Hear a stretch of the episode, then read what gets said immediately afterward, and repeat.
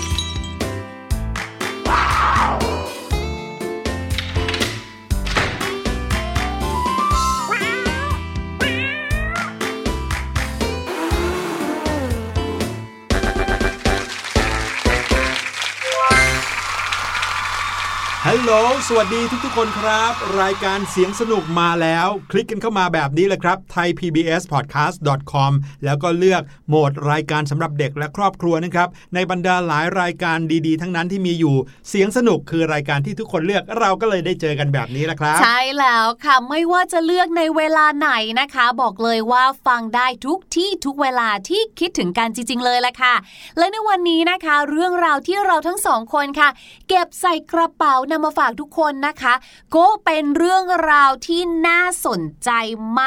มากๆบโอ้อกโหเลย เน้นกันขนาดเน้นจริงๆเลยค่ะใช่ไหมครับ เพราะว่า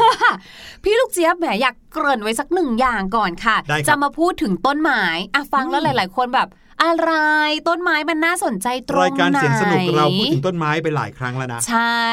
ต้นไม้ที่อยากจะยกตัวอย่างนะคะ เช่นค่ะ ต้นกะเพราค่ะ ต้นกะเพราทำไมใช่จะทำอาหารเหรอครับ ไม่นี่พี่ลูกเจี๊ยบพกมาด้วย พี่หลุยต้องไหว้นะหืมไหว้ไหว้ต้นกะเพราเหรอครับ ใช่เอค่ะอไหว้ก็ได้ครับไหว้ไหว้ทำไมอะครับพี่ลูกเจี๊ยบ ชื่อเขาไม่รู้เหรอคะฝรั่งเขาเรียกว่า holy basil นะคะเอ้าเหรอ เป็นต้นใช่กะเพราศักดิ์สิทธิ์เหรอ ถูกต้อง ชื่อนี้ท่านได้แต่ใดมาอื มมีที่มาที่ไปนะคะอืมขออุบไว้ก่อนดีคเพรับราะว่าตอนนี้ค่ะ ได้เวลาของเสียงปริศนาแล้วล่ะค่ะน้องอืมเสียงปริศนาวันนี้นะครับ พาน้องๆมาฟังเสียงเครื่องดนตรีชนิดหนึ่งครับ อยากให้น้องๆลองฟังดูก่อนนะฮะแล้วเดี๋ยวจะกลับมาใบ้เพิ่มไปฟังกันเลยครับ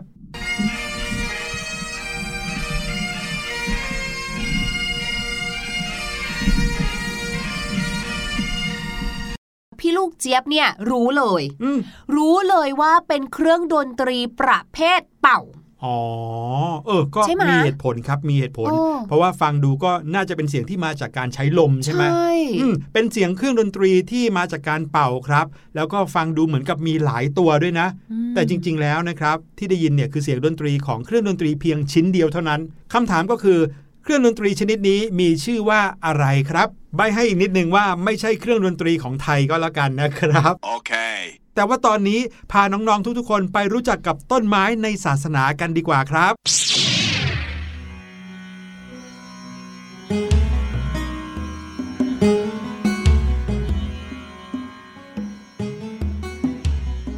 น้องๆ คงจะเคยปลูกต้นไม้กันทุกๆ คนใช่ไหมครับ ไม่ว่าจะเป็นปลูกต้นไม้เล็ก ต้นไม้ใหญ่ไม้สวนครัวอืมกินได้ด้วยนะครับใช่มีแร่ธาตุวิตามินมากมาย แต่วันนี้พืชสวนครัวของพี่ลูกเจี๊ยบเป็นไม้ศักดิ์สิทธิ์ด้วย ใช่แล้วค่ะจริงๆ แล้วเนี่ยนะคะหลายๆ คนเนี่ยอาจจะเคยได้ยินคำว่า basil เวลาที่เราไปเดินในซูเปอร์มาร์เก็ตเนี่ยนะคะเขาเนี่ยพี่ลูกเจี๊ยบเคยเล่าให้ฟังว่าซูเปอร์มาร์เก็ตเนี่ยเป็นแหล่งที่เราสามารถเรียนภาษาอังกฤษได้เหมือนกัน เพราะถ้าเกิดว่าเราหยิบมาดูนะคะ เราจะเห็นว่ามีผัก 2 ชนิดค่ะ ที่ลงท้ายด้วยคำว่า basil เหมือนกันเลยเหรอตัวหนึ่งชื่อว่า sweet basil อีกตัวหนึ่งชื่อว่า holy basil ค่ะอืมหรือบางทีอาจจะเป็น basil เฉยๆนะคะ เจ้า sweet basil เนี่ยคืออะไรรู้ไหม คือ คือโหระพาอ้าวเหรอ ใช่ มันจะไม่มีความฉุนอยู่นะคะ ส่วนอีกตัวหนึ่งค่ะกะเพราเนี่ยเขาจะเรียกว่า holy basil ค่ะ อืม แล้วเจ้าต้นกะเพราเนี่ยกลายมาเป็นต้นไม้ศักดิ์สิทธิ์ได้ยังไงครับพี่ลูกเจี๊ยบ เขาเป็นต้นไม้ที่อยู่ในศาสนาอะไรครับ พี่หลุยไม่เคยได้ยินมาก่อนเลย เจ้าตัวกะเพราเนี่ยนะคะ เป็นต้นไม้ที่อยู่ในศาสนาฮินดูค่ะ ถ้าเกิดว่าเราเนี่ยนะคะได้ไปที่อินเดียเนี่ยแล้วก็อาจจะนะคะได้ไปเห็นตามเทวสถานต่างๆ อาจจะเห็นว่าเอ๊ะทำไมเขาพกกะเพราไปไหว้ สิ่งศักดิ์สิทธิ์ในนั้นล่ะ หรือว่ามีต้นกะเพราเนี่ยปักเอาไว้ ใช่ อย่างของเราเนี่ยถ้าเห็นบ่อยๆ ก็น่าจะเป็นดอกบัว ใช่ไหมของเขานะคะก็คือจะเป็นเจ้ากะเพราเนี่ยแหละค่ะ เล่าให้ฟังแบบนี้นะคะ สิ่งที่พี่ลูกเจี๊ยบกำลังจะเล่าให้ฟังเนี่ยเป็นสิ่งที่เรียกว่าตำนานค่ะ ดังนั้นเมื่อสิ่งที่เป็นตำนานเนี่ยนะคะ ก็คือสิ่งที่เป็นการเล่าสืบขานกันมาต่อกันมาเรื่อยๆนะคะ ก็อาจจะมีหลายเวอร์ชันอันนี้เป็นเวอร์ชันหนึ่งนะคะ ที่พี่ลูกเจี๊ยบเนี่ยได้ไปรู้มามีคนเล่าให้ฟังค่ะ เป็นเรื่องราวของพระวิษณุนั่นเองค่ะ ซึ่งพี่ลูกเจี๊ยบนะคะจะเล่าเรื่องราวของพระวิษณุค่ะ พระวิษณุเนี่ยนะคะ มีแฟนหรือว่ามีภรรยาเนี่ยนะคะถึง 3 คนเลยค่ะ 3 คนนั้นนะคะก็ได้แก่พระลักษมี พระสุรสวตี แล้วก็พระแม่คงคานั่นเองค่ะ ชื่อคุ้นเคยกันหมดเลยใช่ไหมคะ โดยเฉพาะพระแม่คงคา ซึ่งในระหว่างที่กำลังนั่งคุยกันอยู่เนี่ยนะคะ พระแม่คงคาเนี่ยค่ะ ก็มองพระวิษณุด้วยความรัก แต่ปรากฏว่าค่ะ พระลักษมีและพระสุรสวตีเนี่ยเห็น ก็ไม่เท่าไหร่ค่ะ พระสุรสวตีรู้สึกว่าเฮ้ยทำไมล่ะทำไมจะต้องมาทำแบบว่า ยิ้มให้กับแฟนของเราต่อหน้าต่อตาเราเลยแบบนี้นะคะ พระสุรสวตีเนี่ยเกิดโมโหขึ้นมา โมโหง่ายมากเลย พระสุรสวัตีค่ะ ก็เลยว่าพระแม่คงคา พระแม่คงคาก็เลยบอกว่าอะไรอะก็เราแค่รู้สึกดีเราก็เลยยิ้มให้เฉยๆ พระรักษมีเห็นดังนั้นนะคะ ก็เลยพยายามเข้าไปห้ามทับค่ะ ห้ามไปห้ามมานะคะ พระสุรสวัตีก็เลยบอกว่าโมโหไงก็เลยบอกว่าพระลักษมีเรื่องนี้เนี่ยนะเป็นเรื่องของการทะเลาะกันระหว่างเราสองคนนะ ระหว่างพระสุรสวตีแล้วก็พระแม่คงคา ดังนั้นเนี่ยนะพระลักษมีอยู่ๆเนี่ยจะมายุ่งเรื่องนี้ทำไม ถ้าอย่างนั้นเนี่ยเราขอสาบพระลักษมีนะ ให้ลงไปเกิดเป็นต้นไม้เลยละกันอ้าว ครับ พระลักษมีนะคะ พอเกิดลงมาเป็นต้นไม้ค่ะ ก่อนที่จะได้เกิดเป็นต้นไม้เนี่ยนะคะ พระลักษมีเนี่ยก็ลงมาเป็นคนก่อนค่ะ โดยเกิดมาเป็นธิดาของเมืองเมืองหนึ่งเนี่ยนะคะ แต่ว่าค่ะหลังจากที่เป็นคนนะคะ เป็นพระธิดาไปจน จนจบช่วงอายุเนี่ยนะคะ แน่นอนค่ะ ก็ต้องตายไปแล้วมาเกิดใหม่ใช่ไหมคะพระวิษณุก็เลยลงมาช่วยค่ะ พระวิษณุบอกว่า เออ เอาอย่างนี้ละกันนะกลับไปอยู่กับพวกเราเถอะจะได้แบบว่าอยู่กันมีความสุขเหมือนเดิมนะเนี่ยหายไปเนี่ยคิดถึงคิดถึง ดังนั้นนะ ไหนๆเนี่ยจะต้องทิ้งร่างเอาไว้แล้ว และพระสุรสวตีเนี่ยก็สาบเอาไว้ยังไงก็คือต้องโดนสาบอะก็ต้องเป็นต้นไม้ ถ้าอย่างนั้นเนี่ยเราขอให้เธอเนี่ยนะลักษมีให้เธอเนี่ยกลายเป็นต้นนีละกันนะ เป็นต้นตุนสีละกัน ซึ่งต้นตุนสีเนี่ยนะคะ ก็คือต้นกะเพรานั่นแหละค่ะอืมเออ โดยที่ร่างที่เหมือนกับว่าทิ้งเอาไว้เนี่ยค่ะ ไม่ว่าจะเป็นเส้นผมหรืออะไรอย่างเงี้ยก็คือจะกลายเป็นต้นไม้ไปนะครัคะบผมคนอินเดียหรือว่าคนในศาสนาฮินดูเนี่ยเขาก็เลยจะให้ความเคารพกับต้นตุนสีหรือว่าต้นกะเพราคำว่าตุนสีเนี่ยนะคะ ยังมีอีกหนึ่งความหมายด้วยนะคะ ก็คือแปลว่า ไม่มีสิ่งใดที่จะเปรียบเทียบได้ หรือก็คือเหมือนแบบมีค่าสูงสุดที่สุด หาอะไรจะเปรียบไม่ได้เลย พี่ลูกเจี๊ยบว่าอันนี้อาจจะเป็นเหตุผลที่พอฝรั่งอะค่ะเขาพูดถึงชื่อพืชอันเนี้ยก็เลยเรียกว่าเป็น holy basil ครับผมอืมชาวฮินดูเขาเชื่อว่าต้นกะเพราเนี่ยเป็นที่สิงสถิตของพระนางตุลสีหรือว่าพระนางลักษมีนี่เองใช่ครับชื่อเดียวกัน ทีนี้พอบูชาพระวิษณุ บูชาพระนารายณ์เนาะก็เลยบูชาพระนางตุลสีแล้วก็เลยต้องบูชาต้นกะเพราไปด้วยเลยครับ ใช่แล้วค่ะอืมโดยที่ทุกบ้านเนี่ยจะมีต้นกะเพราไว้สำหรับบูชานะ เอาไว้ทำยา เอาไว้ประกอบพิธีกรรม แล้วก็ยังเชื่อกันด้วยนะครับว่าใบกะเพราเนี่ยมีฤทธิ์ช่วยขับไล่สิ่งชั่วร้ายได้ด้วย อืมใช่ใช่ก็ตามชื่อเลยเนาะเป็นโฮลี่แบบศักดิ์สิทอืธิ์มอย่างเงี้ยค่ะ เคยมีคนที่เอาลำต้นของต้นกะเพราเนี่ยนะครับมาทำเป็นลูกประคำสำหรับบูชาเลยนะลูกประคำเอาไว้ห้อยคอเนี่ยสำหรับบูชา นั่นก็คือความเชื่อหนึ่งของชาวฮินดูนะครับ ยิ่งไปกว่านั้นนะ มีความเชื่อว่าถ้าเกิดว่าชาวฮินดูเนี่ยบูชาต้นกะเพราในช่วงระหว่างวันขึ้น 11ค่ำถึง 15ค่ำเดือน 12 หรือว่าเดือนที่เขาเรียกว่าเดือนการทิกะครับชาวฮินดูก็เชื่อกันว่าจะได้บุญและเป็นมงคลยิ่งกว่าการถวายโคเป็นพันๆตัวซะอีกนะครับอืมเรียกได้ว่า มีบุญยิ่งกว่าการช่วยชีวิตช้างม้าวัวควายอะไรอย่างนี้เลยใช่ จริงๆ แล้วชาวคริสต์บางกลุ่มในประเทศกรีซนะครับก็เชื่อกันว่ากะเพราเนี่ยเป็นพืชศักดิ์สิทธิ์เหมือนกันอ๋อเหรอเพราะเขาเชื่อกันว่ากะเพราเป็นพืชที่งอกขึ้นอยู่เหนือหลุมฝังศพของพระเยซูคริสต์นั่นเองอะครับแล้วก็ยังมีนักบุญที่ชื่อว่าเบซิลด้วยนะอ๋อโอ้มีวันที่ชื่อว่า Saint Basil's Day หรือว่าวันนักบุญกะเพราอีกด้วย อุ้ยตายละอันนี้คือที่ประเทศกรีซนะครับ เรียกได้ว่าเป็นวัน แบบเรียกชื่อผักธรรมดาธรรมดาเนี่ยกลายเป็นผักที่ไม่ธรรมดาไปเลยตายแล้วถ้าเกิดว่าฝรั่งเนี่ยนะคะ มาบ้านเราเนาะก็จะเจอวันกะเพราเดย์ไหมทำผัดกะเพราให้กินทั้งวันใช่ถูกต้องโอ้โห อันนี้เป็นเรื่องราวของความเชื่อนะครับอืมในศาสนาฮินดู ทีนี้ก็มาที่ศาสนาพุทธกันบ้างดีกว่านะครับ ถ้าพูดถึงต้นไม้กับศาสนาพุทธแล้วเนี่ยมีต้นไม้ที่อยู่ในพุทธประวัติมากมาย แล้วหลายต้นหลายชนิดเนี่ยนะครับ ก็มีมาจนถึงทุกวันนี้ด้วยครับ นี่พี่ลูกเจี๊ยบถ้าจะคุ้นๆกันอยู่ต้นสาระใช่พี่ลูกเจี๊ยบชอบมากเลย เพราะว่าเคยแต่ได้ยินแล้วปรากฏว่าเคยได้ไปเจอที่วัดแห่งหนึ่งค่ะ ก็แบบโอ้นี่นี่เองต้นที่เราเคยอ่านในหนังสือพุทธศาสนามันมีอยู่จริงเหรอเนี่ยใช่ต้นสาระเนี่ยเป็นต้นไม้ที่มีความเกี่ยวข้องกับพระสัมมาสัมพุทธเจ้า เยอะมากเลยนะ เพราะว่าในวันประสูติของพระพุทธเจ้านะ ก็ประสูติที่ใต้ต้นสาระอืมนะครับจำได้มาที่อุทยานลุมพินีที่อยู่ระหว่างกรุงกบิลพัทแล้วก็กรุงเทวทหะ แต่พี่ลูกเจี๊ยบครับ รู้หรือเปล่าว่าต้นสาระที่เราเห็นกันในประเทศไทยเนี่ยไม่ใช่ต้นสาระในพุทธประวัตินะอ้าวอืมที่ว่ามีดอกสวยๆอะนะคะใช่อ้าวเหรออัอันนั้นไม่ใช่เลยครับ มีนักวิชาการด้านพุทธศาสนาของไทยเราเนี่ยนะครับ หลายท่าน ที่ให้ความกระจ่างในเรื่องนี้ด้วย บอกว่าชาวพุทธในประเทศไทยเนี่ยเข้าใจผิดเกี่ยวกับต้นสาระในพุทธประวัติ แล้วก็ต้นสาระที่เราเห็นทั่วไปในประเทศไทยครับ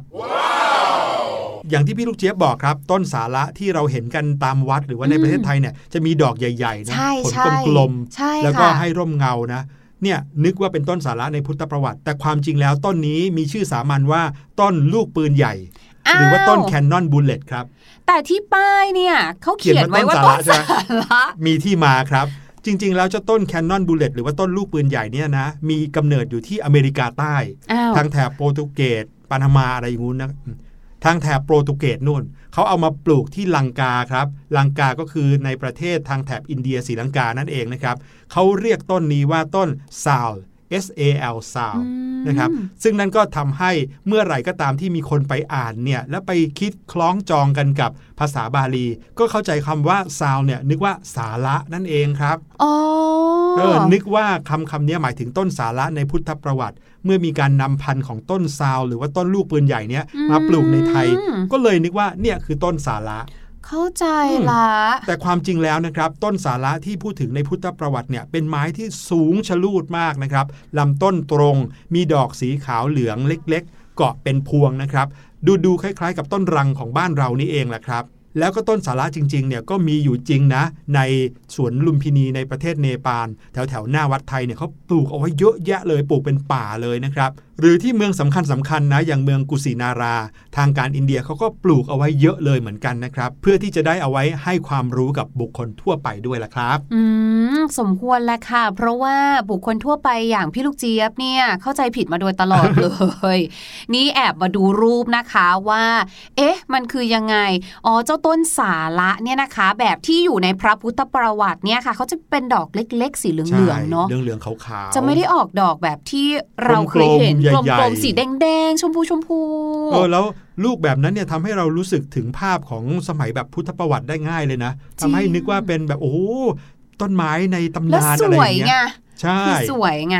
อีกมต้นหนึ่งนะครับที่เป็นต้นไม้ที่ปรากฏอยู่ในพุทธประวัติแบบ นึกถึงปุ๊บก็รู้ปั๊บเลย นั่นก็คือต้นโพครับอ่าใช่ใช่ต้นโพหรือว่าต้นพระศรีมหาโพธิ์นะครับ ซึ่งต้นโพเนี่ยมีอยู่ 2 ต้นที่สำคัญในพุทธประวัตินะครับ ก็คือต้นพระศรีมหาโพธิ์เป็นที่ที่พระพุทธเจ้าทรงประทับภายใต้ร่มเงา อยู่ที่ริมฝั่งแม่น้ำเนรัญชราตำบลอุรุเวลาเสนานิคมแคว้นมคตนะครับในวันเพ็ญเดือน6อ่าพอพูดถึงวันเพ็ญหรือวันขึ้น 15ค่ำเดือน 6 เริ่มคุ้นขึ้นมาหรือยังครับว่าหมายถึงวันอะไรครับ นั่นก็คือวันวิสาขาบูชายังไงล่ะครับอืมพระพุทธเจ้าเนี่ยประทับอยู่ใต้ต้นพระศรีมหาโพธิ์ในวันนั้น เนื่องจากเป็นวันที่พระพุทธเจ้านั้นกำลังจะตรัสรู้เป็นพระสัมมาสัมพุทธเจ้า ซึ่งก็นั่งอยู่ใต้ร่มเงาของต้นพระศรีมหาโพธิ์นี้เองแหละครับส่วนต้นโพอีกต้นหนึ่งที่มีความสำคัญในพุทธประวัตินะครับ ชื่อต้นอานันทมหาโพธิ์ครับ เป็นต้นโพที่เป็นหน่อของต้นเดิมที่พระพุทธเจ้า ประทับนั่งใต้ร่มเงาตอนที่ตรัสรู้ครับอืมแต่ที่ชื่อว่าต้นอานันทมหาโพธิ์เป็นเพราะว่าพระอานนท์ครับ ผู้ซึ่งเป็นอัครสาวก คนหนึ่งของพระพุทธเจ้าเนี่ยนำเอาหน่อของต้นเดิมนี้ มาปลูกที่ประตูวัดพระเชตวันมหาวิหารที่แคว้นโกศลครับ ก็เลยเรียกต้นโพต้นนี้ว่าอานันทมหาโพธิ์ทุกวันนี้ต้นนี้ก็ยังอยู่เลยนะ ว้าวอืมมีอายุอยู่ประมาณ 2,000 เกือบ 2,600 ปีแล้ว สุดยอดเลยอะมาถึงอีกหนึ่งต้นนะคะ ถ้าพูดถึงต้นโพ เราก็ต้องนึกถึงต้นไทรใช่ไหมล่ะคะ ในทางพุทธประวัตินะคะ ก็จะมีต้นไทรอยู่ต้นหนึ่งค่ะ ที่มีความสำคัญนะคะมาก ๆเลย ก็คือต้น อัปปชาละนิโครทะนั่นเองค่ะคำว่านิโครทะนะคะ มีความหมายว่าต้นไทรค่ะ ซึ่งต้นไทรต้นนี้นะคะ เป็นต้นไทรที่พระพุทธเจ้า ทรงประทับนั่งเสวยวิมุตติสุขในสัปดาห์ที่ 5 ภายหลังจากที่พระองค์ทรงตรัสรู้ค่ะ พระพุทธองค์เนี่ยประทับนั่งภายใต้ร่มเงาของต้นนี้เป็นเวลา 7 วันค่ะ ซึ่งเจ้าต้นอัปชาลนิโครทะเนี่ยนะคะ อยู่ทางทิศตะวันออกของต้นสีมหาโพนั่นเองค่ะ อีกต้นหนึ่งนะครับที่น้องๆ น่าจะเคยได้ยินชื่อรวมไปถึงทุกวันนี้ก็มีต้นไม้ชนิดนี้อยู่ก็คือต้นจิกครับ หรือว่าต้นมุจลินเรื่องราวของต้นมุจลิน หรือว่าต้นจิกเนี่ยนะครับก็เกิดอยู่ในช่วงเวลาของการตรัสรู้ของพระสัมมาสัมพุทธเจ้าเหมือนกันครับ หลังจากที่พระพุทธเจ้าทรงตรัสรู้แล้วถึงสัปดาห์ที่ 6 นะครับ ก็ทรงประทับภายใต้ร่มเงาของต้นจิก ที่มีชื่อว่าต้นมุจลินครับ ตั้งอยู่ทางทิศตะวันออกเฉียงใต้ ใกล้ๆ กับต้นพระศรีมหาโพธิ์นั่นเองครับ ที่เรียกว่าต้นมุจลินก็เพราะว่ามีพระยามุจลินนาคราช หรือว่าพญานาคเนี่ยมาวางขนดแผ่พังพานนะครับ ปกป้องพระองค์จากสายลมแล้วก็สายฝนครับน้องๆ อาจจะเคยเห็นพระพุทธรูปที่อยู่ในปางนาคปรกนะครับ ที่จะเป็นรูปพระพุทธเจ้านั่งอยู่ แล้วก็มีพญานาคเจ็ดเสียนหรือว่าเจ็ดหัวเนี่ย ขึ้นมาแผ่พังพาน มาที่อีกหนึ่งต้นดีกว่าค่ะ เป็นต้นที่ทุกคนเนี่ยนะคะ ชอบมากๆเลยที่ชอบน่าจะเป็นเพราะว่ามาพร้อมกับเทศกาลแห่งการเฉลิมฉลองค่ะอืมนั่นก็คือต้นคริสต์มาสค่ะ ต้นคริสต์มาสอยู่ในศาสนาพุทธด้วยเหรอครับ ต้นคริสต์มาสอยู่ในศาสนาคริสต์ค่ะอ๋อที่เราเฉลิมฉลองคริสต์มาสกันนะคะ บางคนเนี่ยอาจจะเรียกต้นนี้ว่าเป็นต้นไม้แห่งสวนสวรรค์เลยก็ว่าได้ค่ะ ในสมัยโบราณเนี่ยนะคะ ต้นคริสต์มาสเนี่ยก็หมายถึงต้นไม้ในสวนสวรรค์ ซึ่งอดัมกับเอวาเนี่ยค่ะ หรือว่าที่เรารู้จักกันว่าอีฟนะคะ ไปหยิบผลไม้มากิน และนั่นก็คือการทำบาปนะคะ เพราะว่าอะไร เพราะว่าพระเจ้าเนี่ยบอกแล้วว่า นี่เราเนี่ยให้มาเฝ้าเฉยๆนะ อย่าหยิบอะไรกินล่ะ แต่ว่าสองคนนี้นะคะไม่เชื่อฟังค่ะ ต้นคริสต์มาสนะคะ หรือว่าเจ้าต้นไม้ในสวนสวรรค์อันนี้นะคะ ก็เลยกลายเป็นสัญญลักษณ์ค่ะ ของบรรดาชาวคริสต์นะคะ ที่มักจะนำมาใช้ประดับเอาไว้ไม่ว่าจะเป็นการประดับฉากในละครต่างๆ ละครเวทีนะคะ รวมไปถึงค่ะตอนนี้นะคะ เราก็นำมาใช้ประดับตามบ้านแล้ว ถามว่าเขาประดับไว้ทำไม ก็เพื่อที่จะเป็นสัญญลักษณ์แสดงถึงบาปนะคะ หรือว่าความผิดของอาดัมและเอวาหรือว่าอีฟนะคะ ซึ่งเขาเชื่อกันว่าเป็นมนุษย์คู่แรกที่เกิดขึ้นมาบนโลกใบนี้นะคะ แต่จริงๆแล้วเนี่ยนะคะ ต้นคริสต์มาสที่เอามาใช้หรือว่าที่เราเรียกว่าเป็นต้นคริสต์มาสเนี่ยชื่อของเขาไม่ใช่ต้นคริสต์มาสนะ ต้นไม้ที่ใช้เป็นต้นสนค่ะ เนื่องจากว่าเป็นต้นไม้ที่หาง่ายที่สุดในประเทศทางแถบหนาวๆนั่นเอง Okay. ตอนนี้ได้เวลาที่น้องๆ จะไปฟังเพลงกันแล้วละครับ แล้วเดี๋ยวช่วงหน้ากลับมา ภาษาอังกฤษสนุกๆ ยังรอน้องๆ อยู่ครับ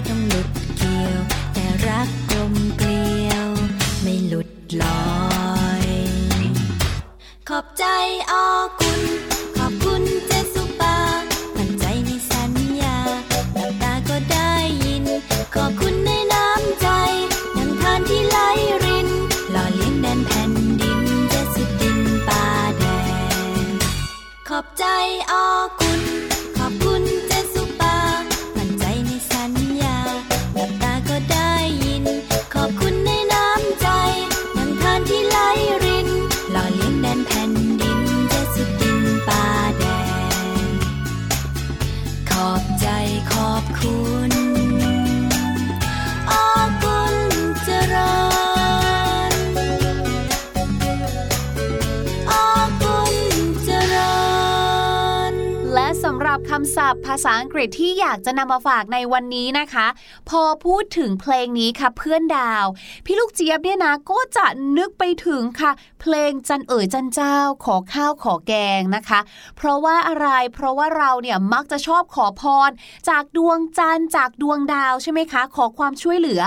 ดังนั้นค่ะสำนวนภาษาอังกฤษในวันนี้ที่นำมาฝากกันนะคะ ก็เลยอยากจะชวนการขอความช่วยเหลือเป็นภาษาอังกฤษกันสักหน่อยค่ะ หลายๆ คนคงจะรู้ดีอยู่แล้วนะว่า โอ้ยพี่ลูกเจี๊ยบก็ can I help you เอ้ย ไม่ใช่สิ ต้องเป็น can you help me นะคะ ในภาษาอังกฤษ แต่พี่ลูกเจี๊ยบค่ะ อยากจะเอามาฝากอีก ยกตัวอย่างเช่นค่ะ พี่หลุย ขวดเนี้ยทำไมมันเปิดยากจังเลยอะ can I get some help Sure เอาล่ะ ตอนนี้เรามาเฉลยเสียงปริศนากันก่อนดีกว่านะครับ กับเสียงเครื่องดนตรีชนิดนี้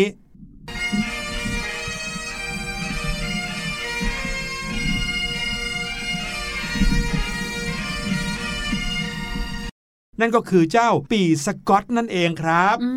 มปี่สกอตเป็นเครื่องดนตรีประจำชาติเลยก็ว่าได้ของชนชาติสกอตแลนด์นะครับ วันนี้รายการเสียงสนุกหมดเวลาแล้วนะครับ พี่หลุยและพี่ลูกเจี๊ยบขอลาน้องๆไปก่อนสำหรับ episode หน้าจะมีอะไรดีๆมาฝากกันก็อย่าลืมติดตาม วันนี้ลาไปก่อนแล้วครับ สวัสดีครับ สวัสดีค่ะ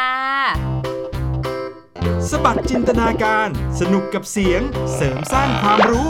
ในรายการ